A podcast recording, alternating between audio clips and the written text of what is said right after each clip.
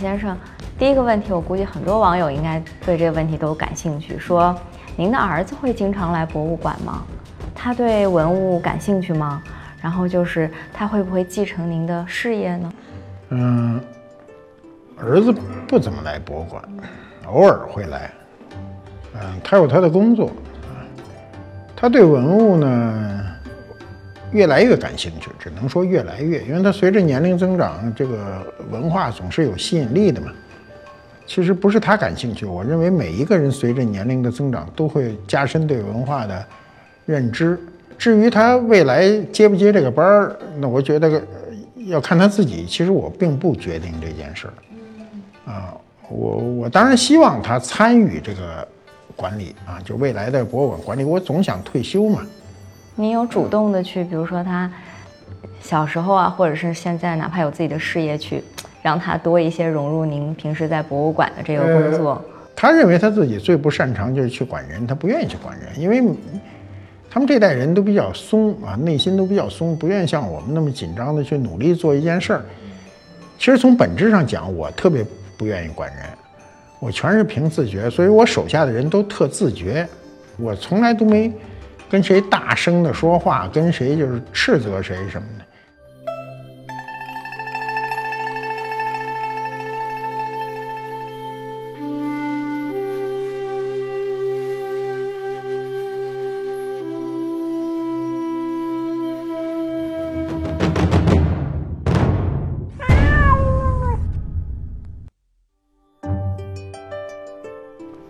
官复都督，有物为证。我这个二十多年前呢，做了一个博物馆，当时是心血来潮。那这博物馆呢，它得有个性质，什么性质呢？相对国家办的博物馆呢，我们叫私立博物馆。呃，也有人顺口就说叫私人博物馆。后来呢？觉得这名字不是特别合适啊，就被改成了叫民办博物馆。民办博物馆最近呢又觉得这名字不合适，就被改成了叫非国有博物馆。现在不管它叫什么博物馆，它的性质啊，它的属性一定是私立的，所以我们还是从它的属性说起。呃，私立博物馆相对国家的博物馆呢？是它的属性属于私人性质。美国的第一个私立博物馆呢，是什么时候成立的呢？是一七九九年。这一年呢，是乾隆皇帝去世啊，这个比较容易记。第二年就跨入了十九世纪。它是美国最古老的，而且是一直开放到今天的一个私立博物馆。它坐落在美国的马赛诸塞州的塞勒姆镇啊，马萨诸塞州呢是美国啊最有文化的城市，这个波士顿的所在地。这里呢，大家熟知的啊，有美国最著名的大学哈佛大学和麻省理工学院。那么迪美博物馆，我们刚才说了，是美国第一个私立博物馆，它就在这个马赛。诸塞州啊，它离这个麻省理工学院和哈佛大学呢，开车大概就需要一个小时啊，到不了一小时；火车呢就半个小时。那么纽约啊到波士顿坐大巴需要多长时间呢？需要大约五个小时。我第一次啊去波士顿的时候住的是万豪酒店啊，呃半夜呢就碰上一火警啊，这个火警呢是这样。这个火警我们在屋里是听不到的，那房子都比较密封，所以呢屋里呢半夜啊，大概我记得一点多钟，突然开始英文广播，我听不懂英文，但是我听得懂他那个语气，他的语气非常的急促，是命令式的，所以我就没辙了呢，因为我还有一个朋友呢，我就出来敲他的门，他是一个美国通，很油子啊，他就说甭理他，你接着睡。我心说，我接着睡，我听不懂他说啥呢，我怎么接着睡呢？我就看这时候所有楼道里的门就都打开了，人都是慌慌张张的往外跑啊！那我想肯定是有紧急情况。我对面的这个啊，这房间啊，咣当这门就开了，这出了一个美国的中年啊以上的白人妇女，她不怎么讲究啊，她出来的时候呢，基本上是裸体，手里拎着块浴巾就往下跑。我一下就跟他撞一对面啊，撞一对面呢。你说我是退回屋里也不好，我跟着他跑也不好，我在那儿就特犹豫啊。然后呢，这个啊，这妇女同志啊，就就嘟噜嘟噜的就就跑下去了啊。等他我跟他拉开一定的距离的时候，我才顺着他们所有的人走这个楼道，一圈一圈一圈的，最后终于下去了。你知道一个？有二三十层楼高的一个宾馆的人，如果半夜都跑出来哈，你就不能想象那院子里有多少人。最后呢，火警解除啊，我们都丧不打眼的又都回到了房间。这前后折腾了快俩小时啊，下去容易，上来没那么容易。上来大家都在电梯排队啊。如果一个饭店的人同时都要坐电梯，那你就照着俩小时，嗯。那就是我第一次到波士顿的一个深刻记忆。迪美博物馆呢是在这个学术啊气氛非常浓厚的这个塞姆勒创办的，是个很自然的事儿啊。呃，波士顿我曾经说过啊，是美国最有文化的地方。它号称啊，它有一号称，这号称有点高啊，它叫美国的雅典。塞勒姆呢是美国的这个马州啊，就是马省。的北岸的一所城市，它历史悠久啊。呃，塞勒姆呢被认为啊，它是新英格兰历史的一个基石。我们都知道，美国呀，它的基石是英国啊，它是从英格兰过来的，所以它那个地方呢是美国清教徒历史上最重要的海港之一，所以那个地方的教堂呢都非常的严格。十九世纪啊，这所城市在新英格兰的这个美国废奴运动中扮演了重要的这个角色，成为了美国文学、哲学的发源地。那么，他最早就组组织起来了这个免费的公共教育啊。我们都知道，公共教育呢，很大程度上都需要有人去大量的投入，所以最早这个地方呢，因为他从英格兰过来啊，在这个地方登陆发财。所以就拿出了相当的利润去办公共教育，所以它是北美最早体现出啊工业革命成果的一个地区。我们先说迪美啊博物馆的这个名字的由由来，迪美博物馆是这两年叫的啊，它是一个美化了的一个翻译。原来呢，它就叫 Peabody，所以我现在一直还愿意叫它最初的那个译名就叫 Peabody。Peabody 博物馆呢，这些年他是想跟中国啊，让中国人更好的理解它、记住它，他就把他的这个名字不知道他怎么美化成这个音了。那么这个迪美啊，这多少就有点像那个徐志摩啊翻译的这个翡冷翠啊，这也是一个特别美化的一个翻译啊。呃，其实翡冷翠呢就叫佛罗伦萨，我们今天叫佛罗伦萨也叫的是。非常的顺嘴啊，它是完全按音译过来的。但是翡冷翠呢？你看佛罗伦萨、翡冷翠，反正差的比较远，但是很容易记。翡翠中间搁一冷字儿啊，就很容易记。皮博蒂呢，它实际上是马州的一个啊，马州就是麻省啊，是它的一个城市。这个地方呢，呃，出现了一个与城市同名的人物，就叫皮博蒂啊，他的全名叫乔治皮博蒂。他是美国企业家的中呢非常著名的啊慈善家，被誉为现代慈善业之父。美国的大企业家们历史上一百年前的啊都留下了著名的文化设施啊，就我们都知道，像洛克菲勒家族啊，像 J.P. 摩根家族啊，像我们讲过的卡内基呀，西部的啊盖蒂博物馆，我们都讲过，这些都是美国的大企业家啊。留下的文化设施啊，今天呢，给美国人民，包括去到美国旅游和工作的外国人，提供非常高等级的文化享受。皮博迪这个人很有意思，他出生在一七九五年啊，一七九五年呢，这一年呢是乾隆皇帝退位，啊，这个也很好记，乾隆皇帝退位那年呢，皮博迪就出生了。呃，Peabody 呢，他出身贫寒啊，他出身贫寒。最一开始啊，等他成人以后呢，他就做买卖、做生意，卖什么呢？卖干货啊。我们今天说您这个做一节目，多给我们说点干货。今天这干货的意思，经常是这意思。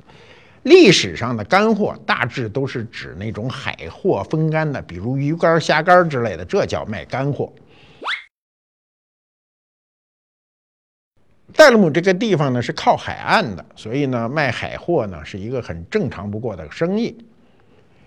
后来等他发了点财呢，他就慢慢慢慢涉足于银行业啊，这个呃就慢慢就发了财，发了财以后呢就搬去了英国伦敦啊，就成为了那一代的叱咤风云的银行家。由于 Peabody 啊没有子嗣啊，就是。这很有意思啊！很多大富翁不知为什么都没有后代。他由于没有后代呢，他在一八五四年啊这个时间段呢，就大约是中国的鸦片战争两次鸦片战争之间这个时间呢，他把自个儿的资产呢转给了他的合作者，叫斯宾塞摩根。他们共同经营的这个公司呢，在他退休以后呢，就是一八六四年，你想想，大概又过了十年啊，就是成立了摩根大通集团。啊，摩根大通集团呢，在美国地位上非常高啊。我们大部分人了解都是一个皮毛，它的总部就在纽约市啊。到了二零一六年啊，它的总资产达到了两万五千亿美元，它的总存款啊，占美国存款的总额百分之十点五。你想想，它位居第二啊。呃，在他商业银行旗下的分行有五千四百一十家，你想想这个金融帝国有多大？在二零一一年的时候呢，摩根大通呢，它的资产规模超过了美国银行，成为美国最大的金融服务机构。这 Peabody 啊，就是迪美啊，他晚年凭借自己慷慨的慈善事业呢，那被很多人称颂啊。他在英国成立了 Peabody 信托，在美国的巴尔的摩呢成立了 Peabody 学院，又成立了 Peabody 图书馆，在美国的耶鲁大学呢又成立了 Peabody 自然史的博物馆。你想想，他成立了多少慈善机构？由于他卓越的慈善啊的贡献，被授予被美国国会了啊，授予金质奖章和伦敦荣誉市民的称号。那么，乔治 Peabody 是。迪美博物馆实际上是一个人啊，我们应该把他的迪美博物馆的最早的翻译名字说出来。乔治·皮博蒂本人是皮博蒂博物馆的最重要的赞助人。皮博蒂博物馆就是这个迪美博物馆的名称呢，也就是由此而来。呃，塞勒姆的这个地方呢，它文化啊、学术气氛非常浓厚啊，它学术社团特别多。这个。迪美博物馆的根基呢，是因为它来自于最早的东印度海洋协会。在一七九九年啊，美国的东印度海洋协会就在此成立了。这一年，中国发生什么事儿呢？就是乾隆皇帝死了。啊，你想这边，乾隆皇帝的死是我们，呃，清代。或者说，中国的过去的帝制社会的一个节点由盛及衰，而这个节点在美国，在戴勒姆这个地方啊，是它由此上升的一个节点。那么，这个塞勒姆这个地方的这个呃这个海洋协会的这些成员呢，都来自于这些呃海员，比如船长啊和这些大副啊。或这个货物管理员呀，他们都有丰富的航海经验，都有航行过世界各地。嗯，那么在这个一八零零年到一八三零年，它整个美国兴起的这个对外贸易频繁的时期呢，这个协会呢也是它最辉煌时期。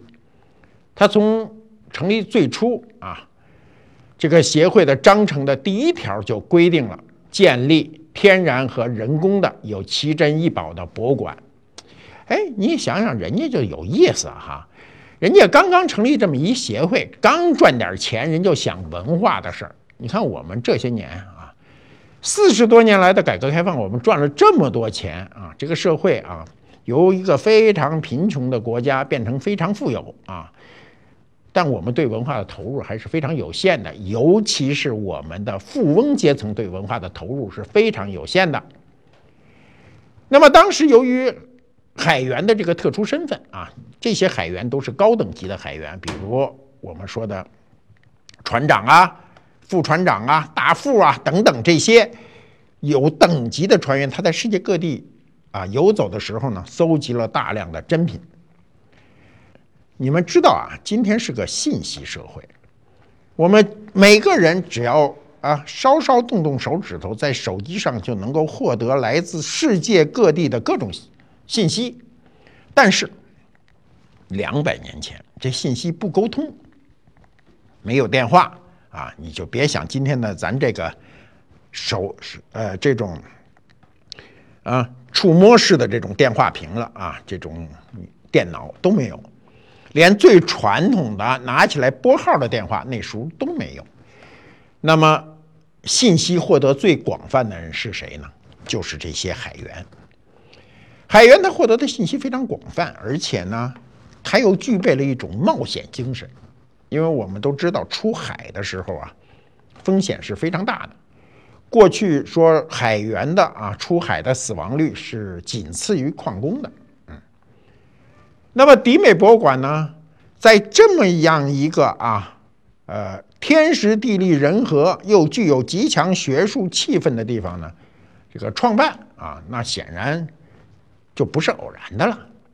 当时除了这个著名的东印度海洋协会呢，还有著名的埃塞克斯历史学会，就成立于此。这个协会啊也非常有名，它成立的时候是什么呢？整市这所城市啊。腾飞的时候，就是一八二一年。这个协会主要致力于历史研究。那么，埃斯克斯的自然历史协会呢，在塞勒姆这个地方成立呢，主要是研究自然科学。那么，十五年以后呢，这个历史的和科学的啊两个专家联合办的这个埃塞克斯学院呢，就成立了。又过了几十年，大概到了一八六零年呢，艾塞克斯呢就完完善了他的宗旨。他的宗旨是什么呢？我们今天听起来就非常的亲切。它叫收藏和展览各地的艺术、历史啊，以及建筑等等。那么，迪美科学院啊，就在他的啊，就是大部分藏品就在这个迪美科学院呢，啊，收藏。迪美科学院下属呢，就是迪美博物馆啊，所以它就在这样一个氛围中呢，就快速成长。它有多少藏品呢？这个数据非常的惊人啊！它有一百三十万件藏品，它跟故宫差不多啊。故宫现在经过精确统计，说有一百八十万件啊。过去按照过去的说法，只有一百万件，现在是把很多原来。一个系列的东西把它拆开，所以从理论上讲，它的一个藏品呢，跟故宫的藏品差不太多。那么在这所城市里呢，它有二十二座历史古建筑。呃，我也不记得我以前说过没有啊，就是波士顿这个地方，包括到这个塞姆勒这个地方啊，是最像英国的地方。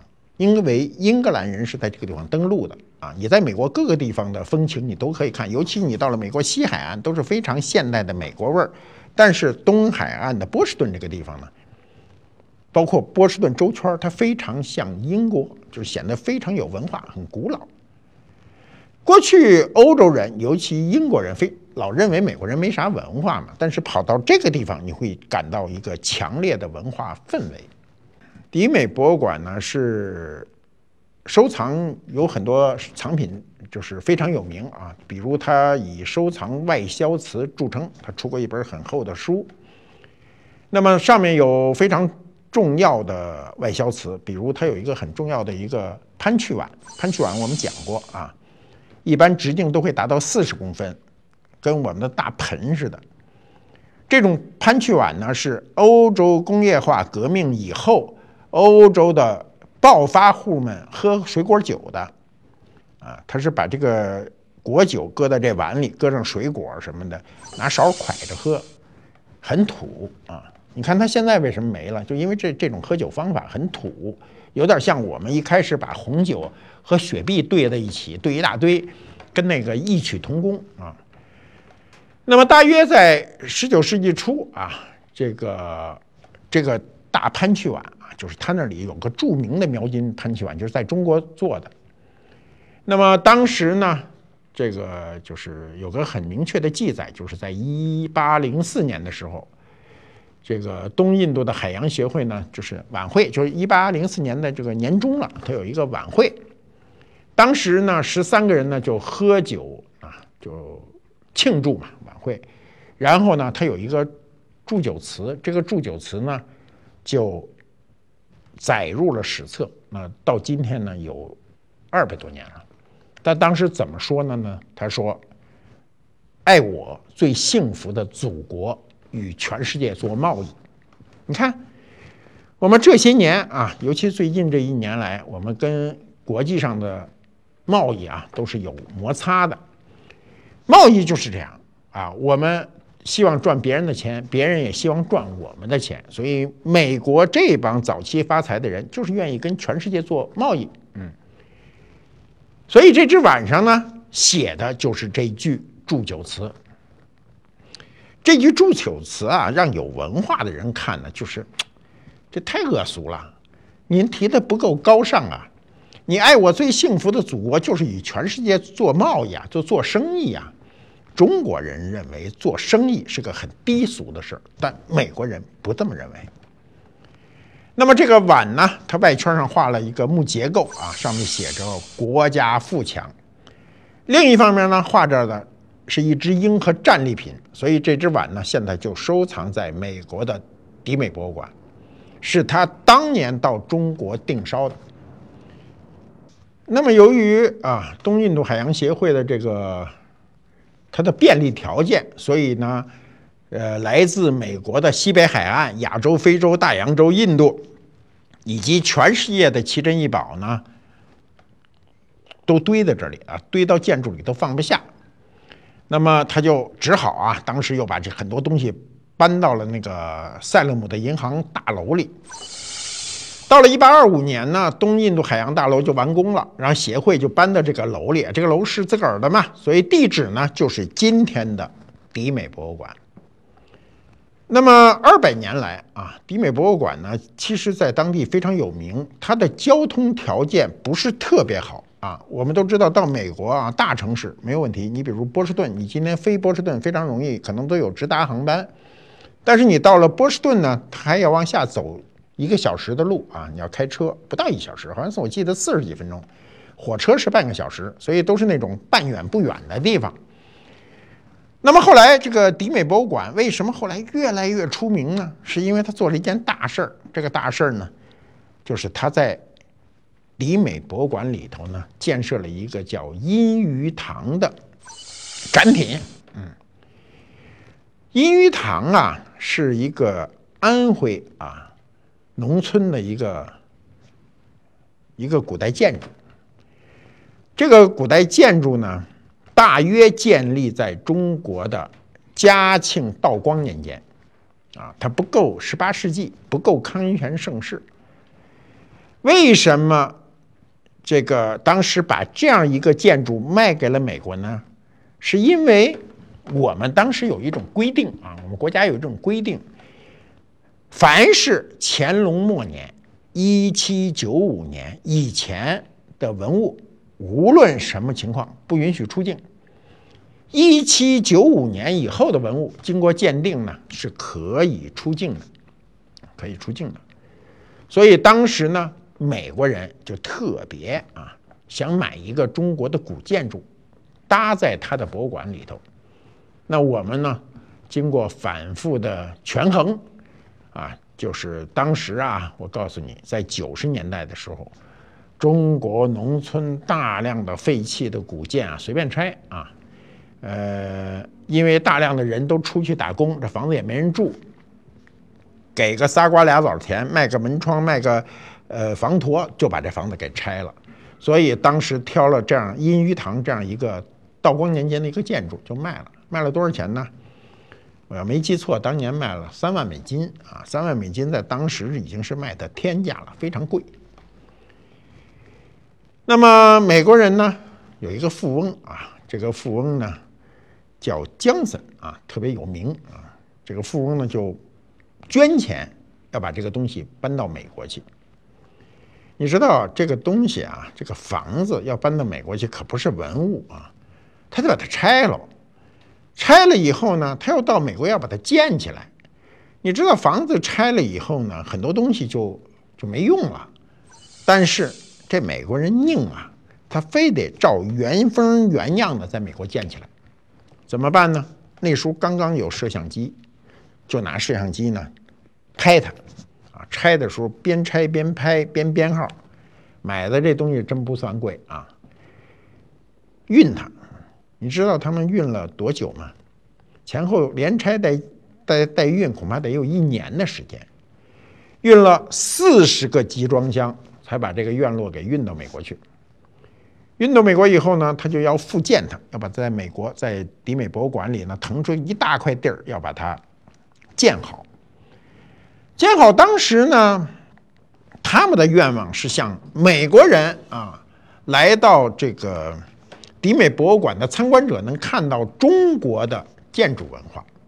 我们当时要大方点啊，给他一个够乾隆年间的院子，那就漂亮了。可惜我们当时啊就没那么大方，就给了这么一个小院儿啊，拆过去。你想四十英尺货柜最大的号的集装箱，四十个箱子，你想想有多少东西啊？就把这个院子啊给拆到了美国搭起来。这搭起来可没那么容易啊！美国人干不了这活儿，中国人去不让干活儿。美国有工会呀，说你不能抢我们工人的饭碗啊。你到这儿好，你嘁哧咔嚓给建起来了，那我我们的人吃什么呀？所以当时呢，就对中国工匠有限制。他在复建的那个时候，我去过啊，我去那时候正在拆建，嗯，在那儿建，我就看他们抹墙。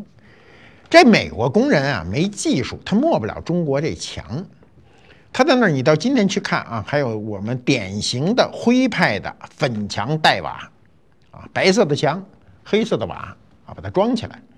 那磨这墙的时候呢，这美国人磨不了那么平啊，他手里没技术，他想用机器的方法，比如吊着线用机器把它刮平，但是机器刮平跟人工磨平是俩感觉。如果说他用机器做的这种超平呢，它又不是中国古代建筑啊。但中国古代建筑是靠工人手工的这种技巧把它磨得很平，但是这种平里你仔细看，它都是有。微微的这种起伏的。那么美国工人是这样，天气一热，我记得我去的时候天气挺热的，他们说你就跟我说说这帮美国人说那个搁旁边搁一温度计啊，这温度计也不是一超过多少度他们就不干活了。说中国工匠可不是，中国这工匠挥汗如雨，就是赶任务去多挣钱呀。但美国人不让你干，所以他拆连拆带建折腾了几年呢？折腾了五年啊。才把这个阴鱼堂恢复了啊！阴鱼堂恢复以后呢，我又去过那个阴鱼堂，我前前后后去过大概三四次吧。等它完全盖好的时候，我那次进去的时候感受完全不一样。就是你到美国，我建议啊，有机会去波士顿啊出差旅游的人，一定要腾出啊半天功夫啊，一天最好去阴鱼堂看一看。那么阴鱼堂盖好以后呢，我就去参观哈。你知道啊，你在美国，因为你是在美国，甭管你是旅游还是干嘛，你去了以后，你已经接受了它一种建筑文化。当你走进迪美博物馆，走进阴鱼塘的那一瞬间，你立刻就是安徽的农村，因为它恢复的非常好，所有的东西。原始的任何痕迹都不能丢失。比如我给你举例说啊，农村啊，那小孩的鞋湿了怎么办呢？弄一把笤帚，把那鞋直接搁在笤帚把上晾着，这个场景都在。比如它上面粘着一些纸，写的都是那时候文化大革命写的一些口号，这东西都在，都原封的保留下来，没有一丁点儿啊，不是原来的这个文化痕迹。所以你一进去，哎呦，就是安徽，恍如隔世，这种感觉特神奇啊。所以我就劝很多人啊，只要你要有时间啊，去波士顿的时候，一定抽抽出个时间去看看。那么，这个啊，从哪天起啊？落它落成那天是有确切日子的，是十五年前啊，二零零三年的六月二十一号。那么这个有名字的阴鱼塘呢，就从了安徽的农村直接漂洋过海，落户于迪美博物馆。那他花了多少钱呢？他前前后后大约花了六百万美金，是他购买这房子的二百倍，啊，我们今天想这这不合算呐，这不科学呀。说你买一东西花三万块，你把它重新建出来花六百万，这实在是不科学。哎，美国人就认为无形的东西大于有形的，比如你建它的时候，这个这个技术都是无形的。啊，比如品牌是无形的，安徽农村的一个叫阴鱼塘的一个品牌，到得了美国迪美博物馆的一个美国空间中，这无形的东西最值钱，所以他们就心甘情愿的花这笔大钱啊，在当时是非常大的钱，把这个明朝嘉庆、道光年间那些房子给搬过去了。那么这个房子啊，历史上是个姓黄的人啊。这个后来建这个这些人都陆陆续续搬走了，这房子不就拆了吗？拆了以后呢，等迪美国博物馆把这个房子搬到了美国以后呢，他们家族的很多后人呢，就辗转又去了迪美去看自己的这个房子，啊，所以你说这个文化就是这样，我们没有办法把它保留下来，那么我们没有能力保护下来我们这个。自己建立的这个文化，那别人就会花钱买。当时美国啊，这个迪美博物馆买的时候呢，是一个基金会花的钱。那么这个基金会的这个老头呢，啊，叫江森啊，这个江森呢就为此奔前跑后的美国大富翁啊。这个江森呢，曾经我见过他啊，到我这儿来过。跟他聊过天儿，哎，江森穿的那毛衣我印象特别深刻，都是窟窿，都破的啊。他还真不是你现在这孩子喜欢这种流行的窟窿，他真是穿破了。老头呢特抠啊，我记得我在长城饭店接他的时候呢，他对那个出租车招手啊，两块钱的让他过去，他做一块六的下利。这个富翁在美国曾经是这个美国富翁排排行榜上第四位。那美国富翁就真的富翁啊，没假啊，呃，不像我们这富翁，头一年还在福布斯那排行榜上，第二年就不知上哪儿去了啊。他美国没这事儿，是吧？他也不欠国家的钱。我们这富翁有的是，你听着这边是富翁，那边欠银行的钱比谁都多啊。那么这江森呢，就是一个哎，就是。吃穿住行都非常简朴的人，他就捐了巨资去做这件事儿。那么，这是美国啊博物馆在近些年啊，这说起来是我们这一代人做的事儿，不是我们过去说博物馆经常是说上一代人，比如在二战期间，再上一代人，比如说在一百年前做的事儿，这是在我们这一代人做的一个啊具有大手笔的一件事。呃，尤其他把一个中国安徽农村的一个非常不显眼的房子，经过这么复杂的一个程序，最后安装在这个美国的博物馆里，而且他拍了一个纪录片有机会大家可以上网上搜搜，还可以看到每一个到美国去的中国人，啊，只要参观了这个阴鱼塘以后，都感慨万千！我陪几个朋友都去过，然后感慨万千。很多人呢，就是他的后代，从世界各地去了以后去祭奠祖宗，还有很多并不是他这个房子的后代，是中国人的后代呢，他也去到这个地方呢，去看一看，啊，曾经生活的这个文化啊，它是一种文化啊，呃，这个房子你进去啊，它就有天井，那天井也不穿帮，啊，有的十几二十间房子啊，那个二层的小楼啊，不算太大啊，中间还有个鱼池。你知道过去我们那房子那鱼池是平时看鱼啊，着火的时候救火啊，一个是这个设施呢多用啊，这就是我们当时的这个中国建筑的一个风貌。今天你可以啊跑到美国去看一看。迪美博物馆的收藏呢，它非常有特色啊。它这个，它曾经获得过很多资金，这个资金都是有人捐赠的。据说，呃，迪美博物馆这些年还获得了一个高达六亿，也不是八亿美金的一个匿名捐款。它所谓匿名捐款，在美国是不可以的，就是捐的人啊，他一定要知道你的钱的来历啊。你说我匿名捐一个款是不可能的，但是他对社会可以匿名。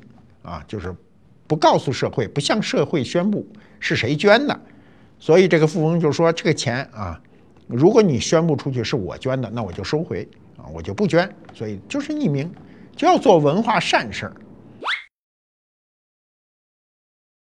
那么迪美博物馆由于它是一个文化啊非常厚重的一个地区啊，所以它在历史上就获得了大量的资金呢，就有钱来买东西，就是收藏，所以它的。朝鲜半岛的文物和日本的文物啊特别多，它以尤其以古朝鲜的这个文物著称。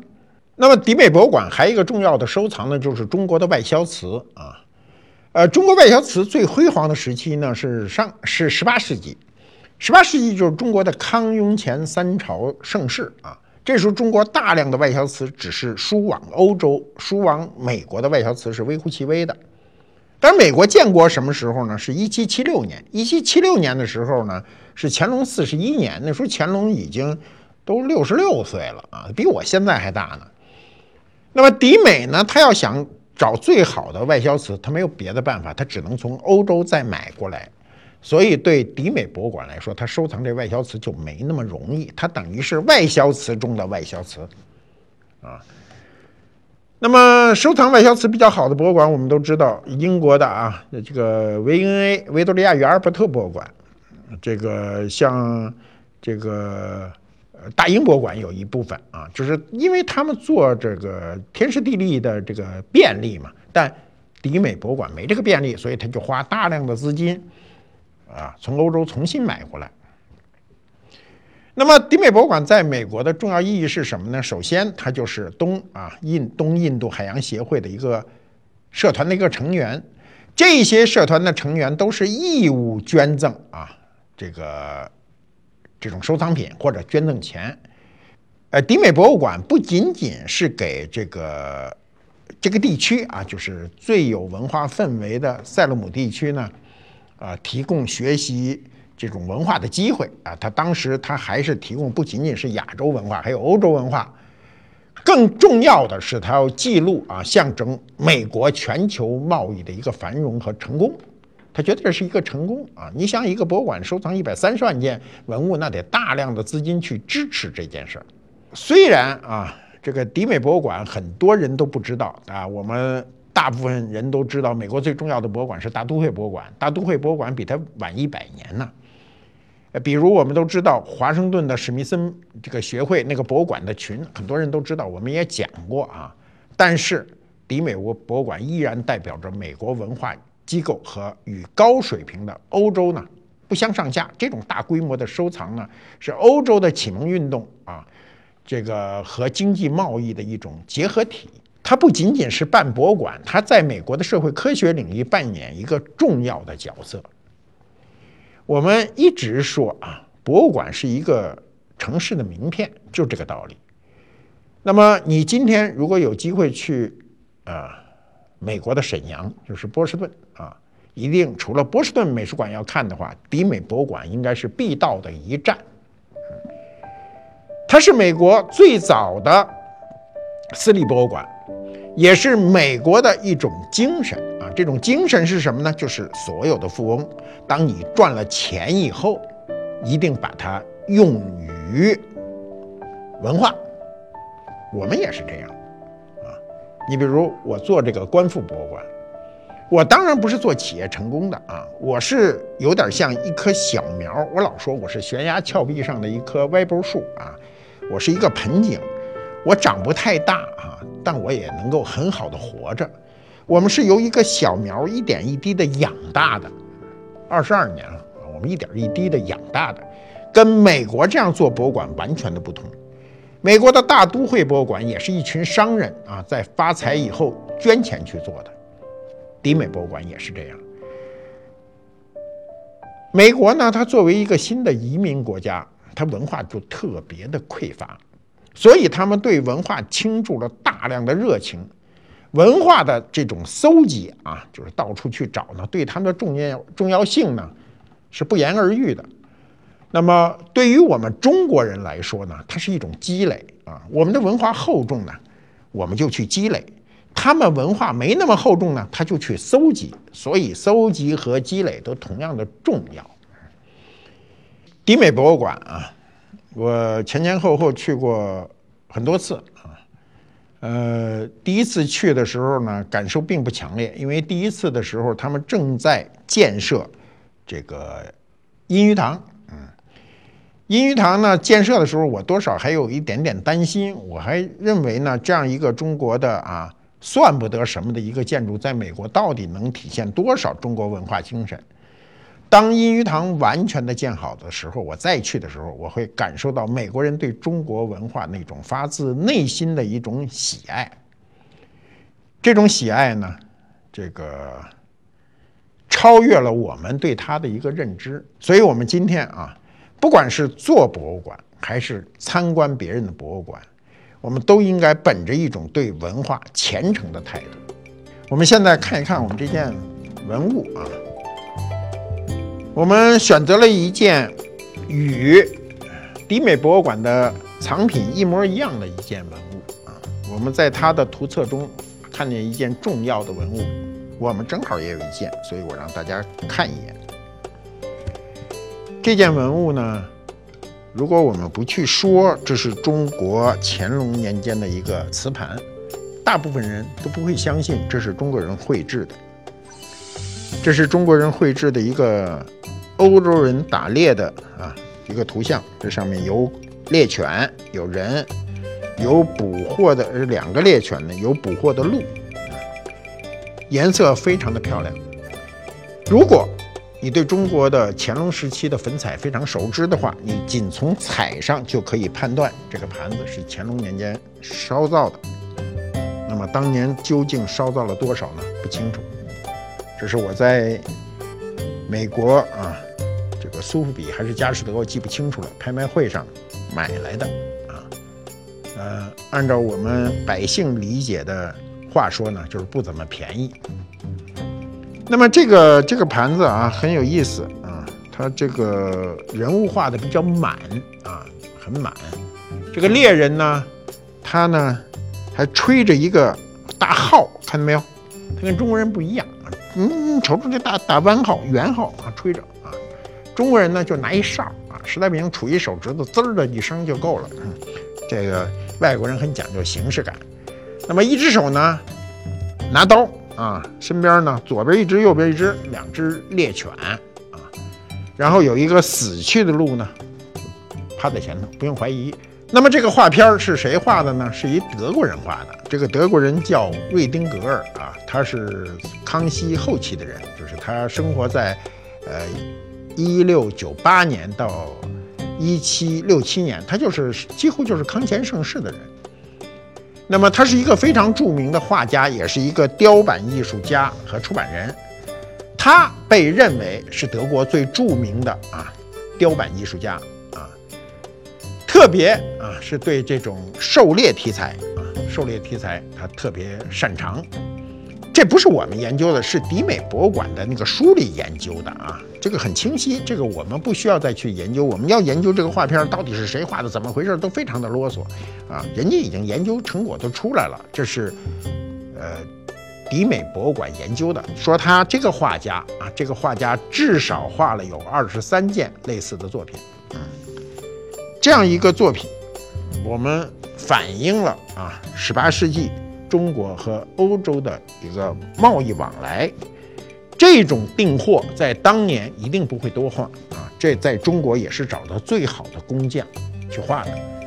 中国工匠去画外国人有点难度，因为他没怎么见过外国人啊。我们今天说画个外国人怎么不行？这不就是把人画怪一点，不就是外国人吗？但那时候的人因为没见过外国人，没见过这个我们小时候叫鹰鼻耀眼，嗯，什么叫鹰鼻呀？这个这个这个鹰嘴不都这样吗？外国人那鼻子高啊，像鹰的那个嘴啊，耀眼的耀字啊，眼睛特抠啊，所以呢。这外国人呢，长得这个长相呢，多多少少还带点中国味儿。远处露出了啊，中国画家的本质。你看远处的这个山水画的还是很中国味儿的，但是前面这个些衣着啊、手持的这个元号啊和这个狗啊、鹿啊画法还是很西化的，可见他当时是有范本的。那么这样一件藏品呢，入藏在。中国的啊，新中国的第一家私立博物馆——观复博物馆里，跟美国的迪美博物馆啊，美国的第一家私立博物馆的另一块，变成了东西双辉。我们如果还想更多的去了解啊这些知识，我们可以下载观复 APP。在观复 APP 中，你会获得大量的文物信息和知识。这一点对学习和热爱中国传统文化非常的重要。今天就说到这儿。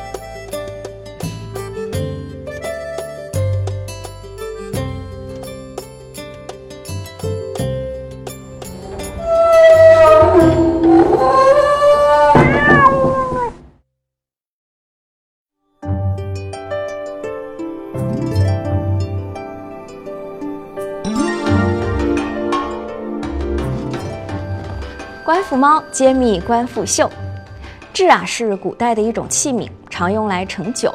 那它是由一个盖子和一个制体组成的。制体呢通常是呈这个圆筒形，底下呢有三足，还有一个圆把手。整体造型呢比较接近我们今天常用的这个马克杯。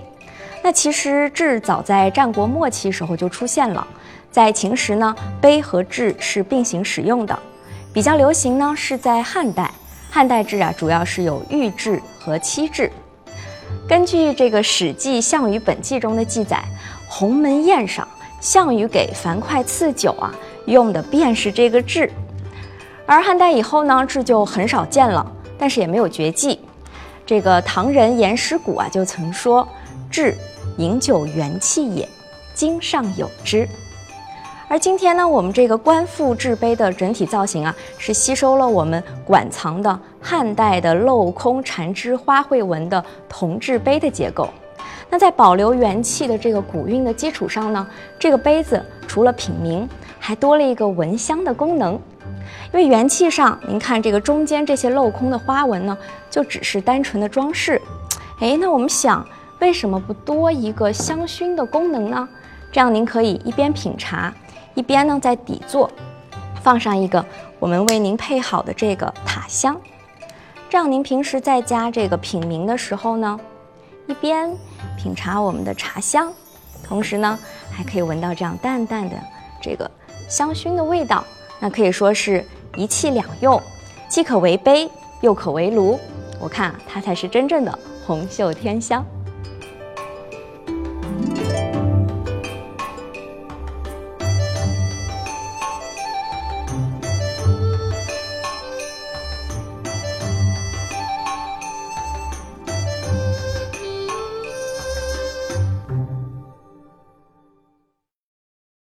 因为自己做的不完美，会焦虑吗？是应该尊重父母的意愿，还是选择自己的梦想？不知道未来会是过什么样的生活，自己可能永远都找不到你想要停留的那个地方。我给他的第一本书，它能让你装龙像龙，装虎像虎，可以让你醍醐灌顶。那你凭什么不幸福呢？这世界很酷。